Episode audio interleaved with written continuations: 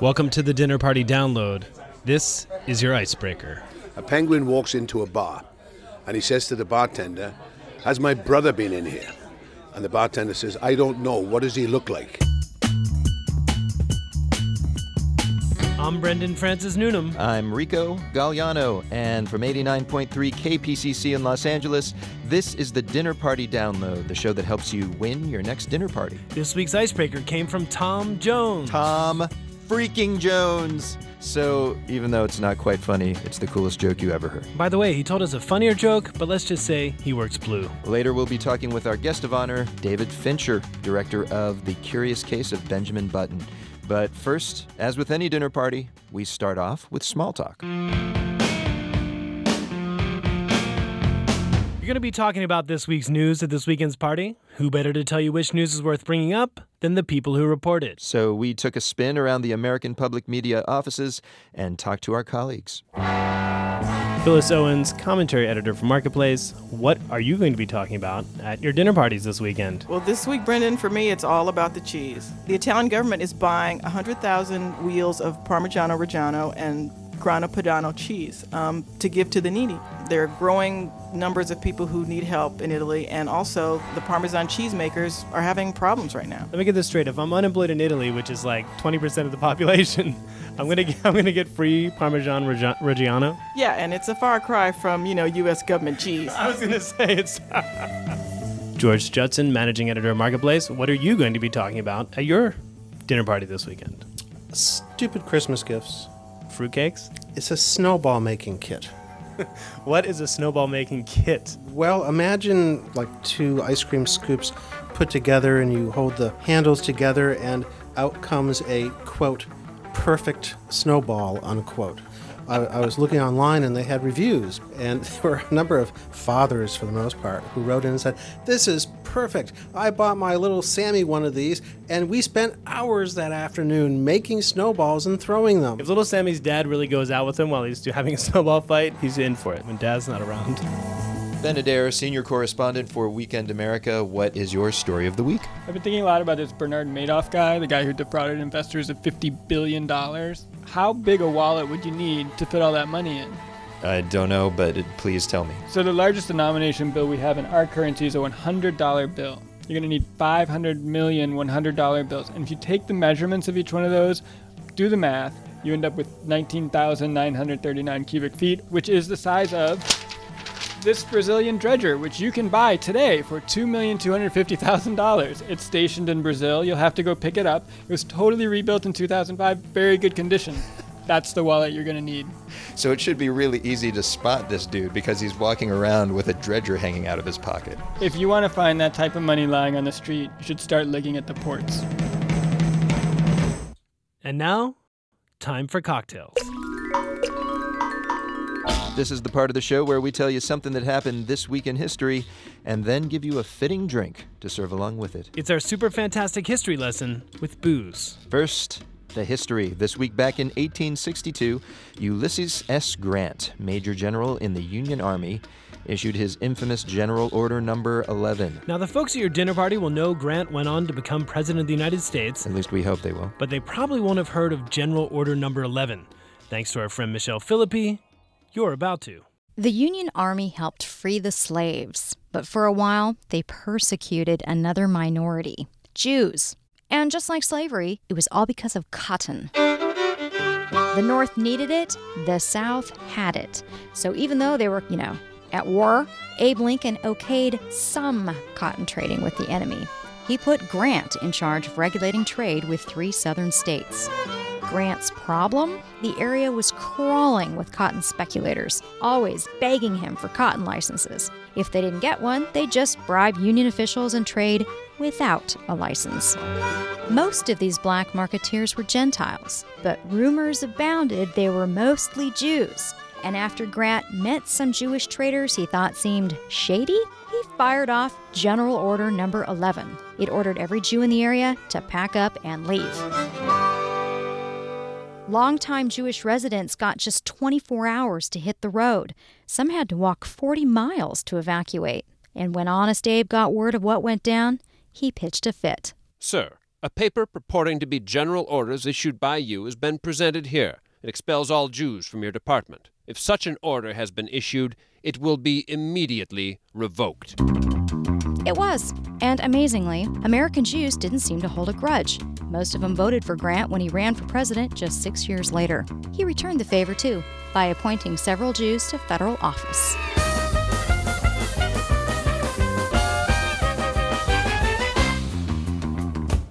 So that's the history. Now it's time for the booze. I'm on the line with Edward Winfield. He's the bartender at the old Seelbach Bar in downtown Louisville, Kentucky, one of the cotton states. So, Edward, you've heard the history. What cocktail does it inspire you to make? Well, I went with something that combined ingredients from the south as well as ingredients from the north.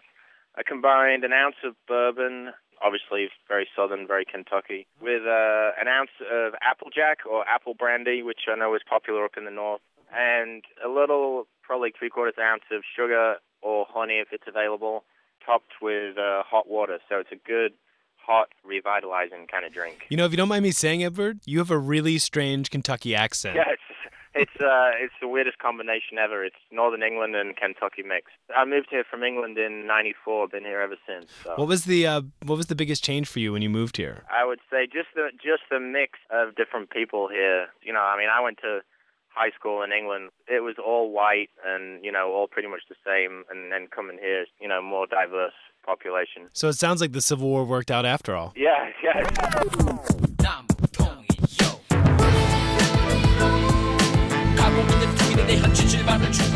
And Brendan, this is a song about another separation of North and South, the one in Korea. I'm actually getting chills listening to this because apparently the Union Army used to sing this exact song when they were going into battle. If you want to find the recipe for our Civil War cocktail or any other info from the show, it's on our cheat sheet at dinnerpartydownload.com.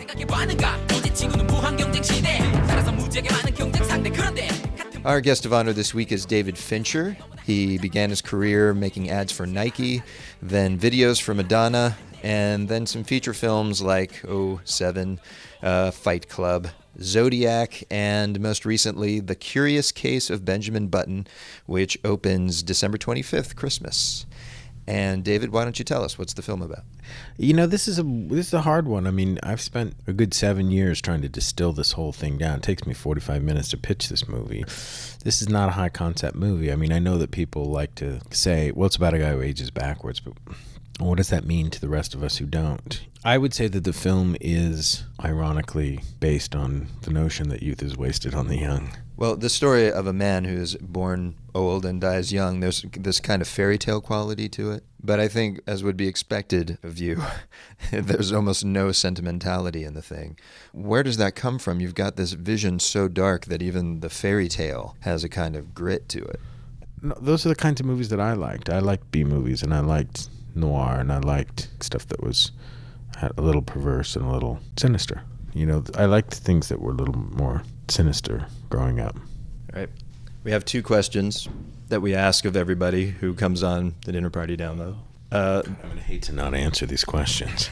You're going to have to, or you'll never leave this room. The first one is What is the question, and I hope to God I haven't asked it already, that you are most sick of being asked? It was the first one. Why are your movies so dark? But how could you have known that? I guess I could have asked you this question first. No, it was no. It's fine. Now I give you the opportunity to do the exact opposite. Uh, Tell us something we don't know. About me? It could be about you, or it could just be like something nobody at our dinner party is going to possibly know. I once made an offhanded comment about. Yeah, I can't go into that. That's not. I can't do that without naming names. It's funnier if you name names. Any, any Madonna stories? No. Brad Pitt? No. what is it about your show that, that I should torpedo your entire career? burn these bridges? Yeah, exactly. All right, maybe something from your youth, something that caused your parents great alarm. There's almost nothing that I did as a child that my parents didn't find alarming. You know, I used to build model rockets and actually fire them at the 101 freeway. That's pretty good. What what happened? I'm not at liberty to discuss that. I don't know what the statute of limitations is on sidewinder activity.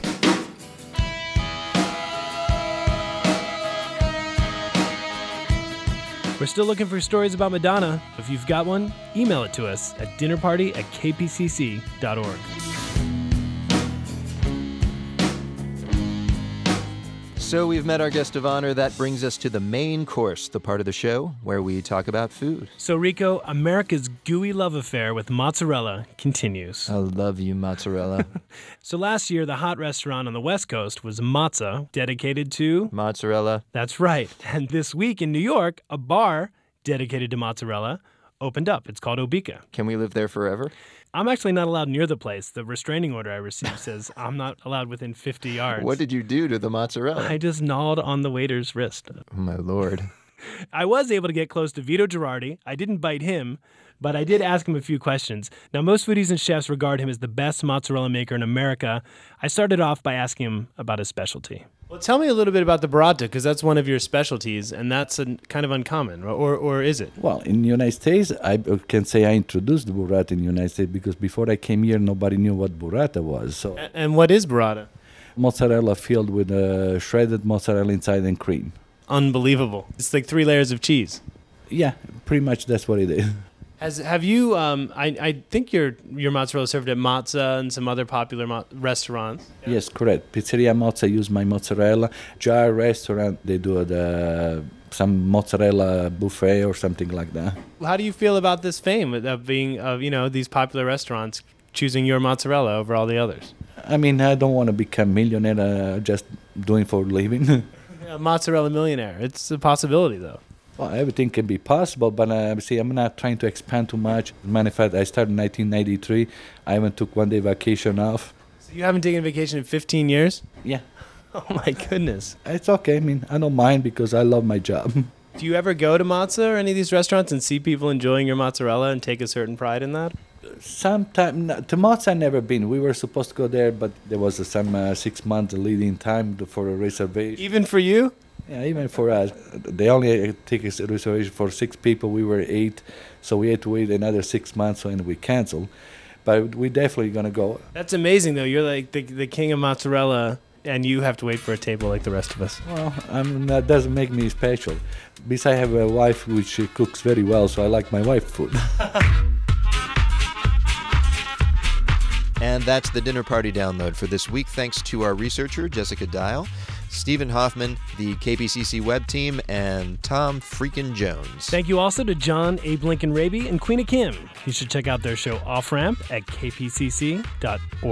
We leave you, as always, with One for the Road, a song to play on your way to or departing from this weekend's dinner party. Now, we used to play the whole song, but since we've been named one of iTunes' top podcasts of 2008, If we do say so ourselves, ever since that time, we've been meeting a lot of people. uh, Uh, including our company's lawyer.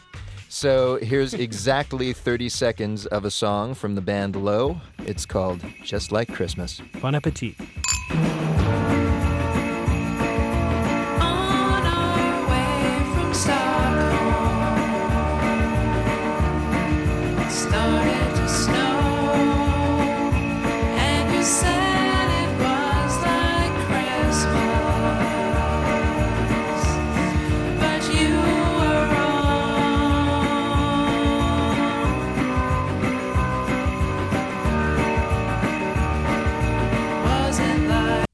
And that's it. That all right with you, Esquire? Good work, gentlemen. Nice bow tie. What? Nothing.